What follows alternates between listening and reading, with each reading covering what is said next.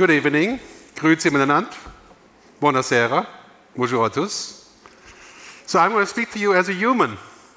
Slightly different story. Let's put the slides on, please. Uh, I'm going to talk to you about the future, what the future may hold as far as technology is concerned, and how we're going to go into a future that is maybe a little bit more human than we had in mind. So first, quite clearly, this is what's happening. If you have this device here, right, this is your external brain. This is your second brain. And for some of our kids, it's their only brain, right? But this device is going to move here. It's been tried before, it's coming back, right? And then it will move here.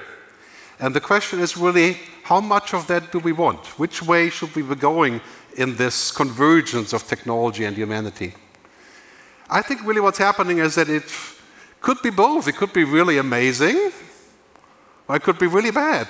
Right? I, call this HellVen, you know, Himmelhölle, right? Could be a little bit of both. I mean, imagine if we were able to change ourselves a lot, then would that be free, or would it be very expensive, or would it only be for the rich? Right? I mean, these are questions that we have to come up with. Basically, uh, when we're looking at the future, there's three kinds of changes that we can go through. First, we can have physical changes, as Neil has described, to ourselves, becoming more cyborgs, using new equipment. Then, of course, we can change our thinking by using artificial intelligence. Thinking machines, so called thinking machines. They don't think like us, right? That's really a misnomer. But they will give us more horsepower, you know, more brain power. And lastly, genetic engineering.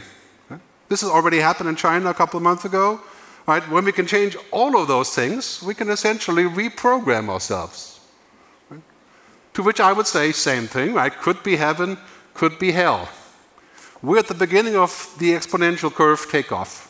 Right? The exponential curve means doubling every, every 12 to 18 months, twice as fast, twice as cheap. When we look at this curve, this is the new question. It's no longer going to be about if or how we can do something. That's the question today, but the really important question will be why are we doing something? And who?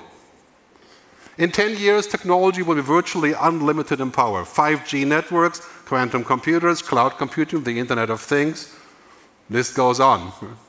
That's going to change who we are, and the real question is going to be why are we doing this? Why are we doing things like this? This is a quadriplegic who can walk controlling an exoskeleton with his brain. I mean, if you're quadriplegic, you can walk again, you know, a million dollars later and lots of practice. That's amazing, right? I would say solidly that's great because, you know, you're obviously not able to walk by yourself. This is a medical condition. Right? On the other hand, you know, when we're thinking about other things, like this guy, right, Hugh Herr, who lost his legs on a minefield, right, he says that people should have the right to pick their legs.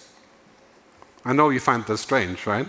He basically says that it's no longer for people who have a problem, but it's for everybody who should have that right to change their legs. Right? Self amputation. I mean, that is one crazy idea. Right?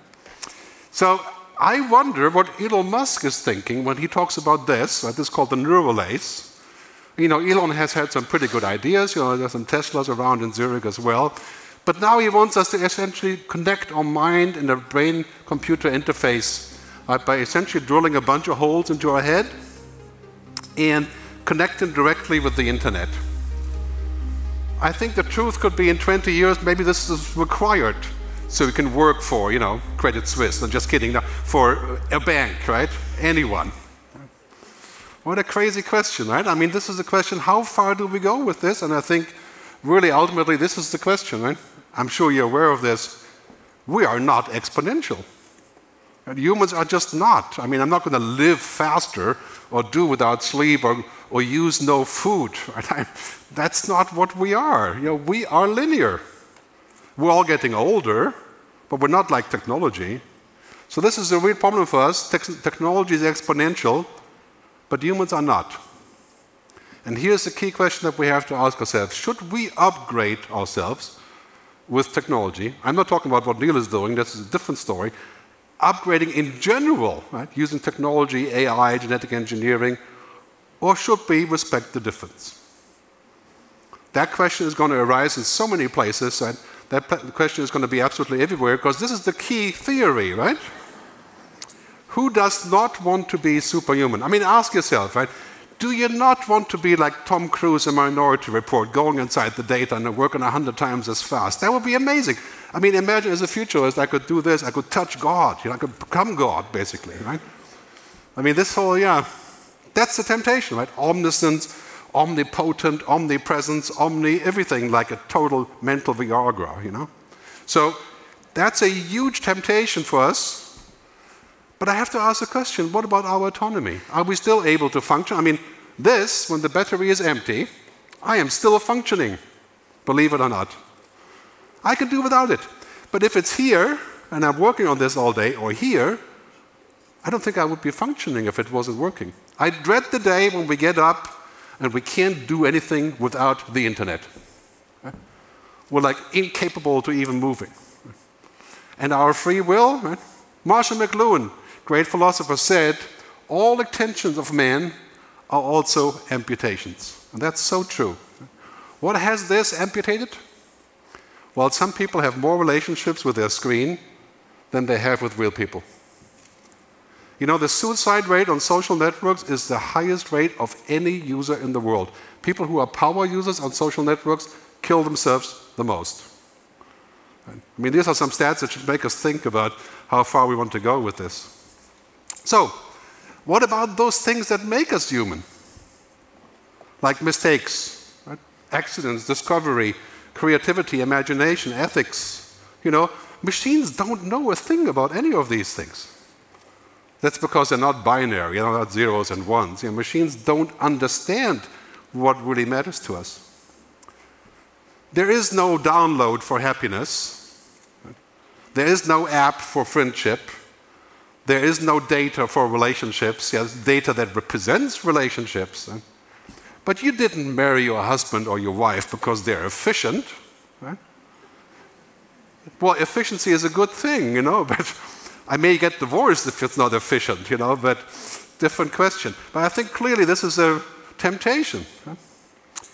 So my theory is that if you really want to become exponential, you have to become a bot. This is the GERD bot, by the way. This is like the Superman world where we can do everything better than the machines. And then there's the question of how much do you believe in technology? You know, te today, technology is a religion. Right? It is actually the religion.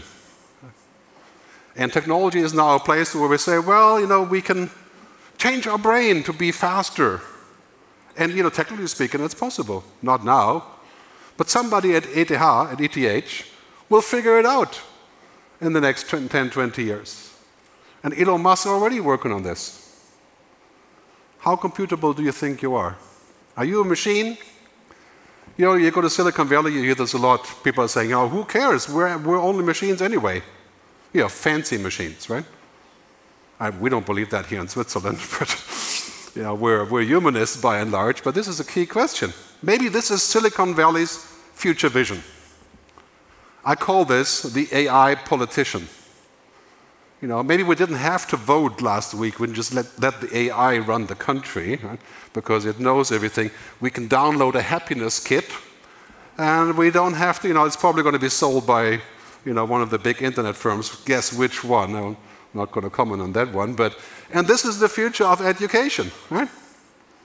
Minority Report, right? downloading the helicopter. I think this would be a very unhuman world. And also very boring, because you, know, you could just download anything you want. But here's the problem technology is money making as nothing ever before. Turning humans into tech is the biggest business ever. Taking our humanity and saying, if you get this fancy shoe, you can run better. If you cut your legs off, you can be Superman. And the story goes on. If you use this brain computer interface, then you can replace 1,000 people at work. And the company only has 10 employees. So here's our challenge technology has no ethics. Technology doesn't know anything about anything, it's morally neutral until we use it. It doesn't care. Technology can do great things, but it does not want to do great things. It doesn't want anything. If we want something from technology, we have to make it be ethical. That includes all the modifications of our body and all the outmoding that we can do. Right? Societies are driven by their tech, but defined by their humanity. You do not want to be defined by technology, right? because then you become a robot. So this is a question that we have to think about. Well, this is constantly being debated. I don't know, five years ago, nobody was saying much about dehumanization, right? Except for some social media users. Now, everywhere you go, people are saying, oh, this is really dehumanizing this HR test and this, you know, all the tech that we have. And I think it's time for us to push the button towards what I call rehumanization. A new human renaissance. Right? Here in the city of Zwingli, right? we have to become more human again on top of technology, not, not without technology. There's no such thing than without technology. Right? We, we can't go back on technology. We have to use it, but with a human angle. So I would say solidly yes, I want my body to be scanned, my DNA, my biome, everything, so I can find out what issues I may have. Currently costs $11,000. Right? And I can use that data to deal better with my health. That is called healthcare in the future. Right? But I don't want this. Right? I, don't, I don't want to be in a place to where I'm going to be this. There is a difference. We can have one and not the other. That's a choice that we make. So I think instead of transcending our human limitations, that's always a good thought, you know, clearly. I think we need to reconnect with ourselves. We have to find our own qualifications right, before we can transcend them. Here's the biggest problem. Man. The problem is not that tech will take over that robots will kill us. It's not Black Mirror, it's not Transcendent, it's not Ex Machina. Right? The biggest problem we have today is that we become too much like the machines. We get lazy, we don't care anymore, we have fake relationships. We go into a world where technology is substituting what we are. And that we shouldn't do because it won't make us happy.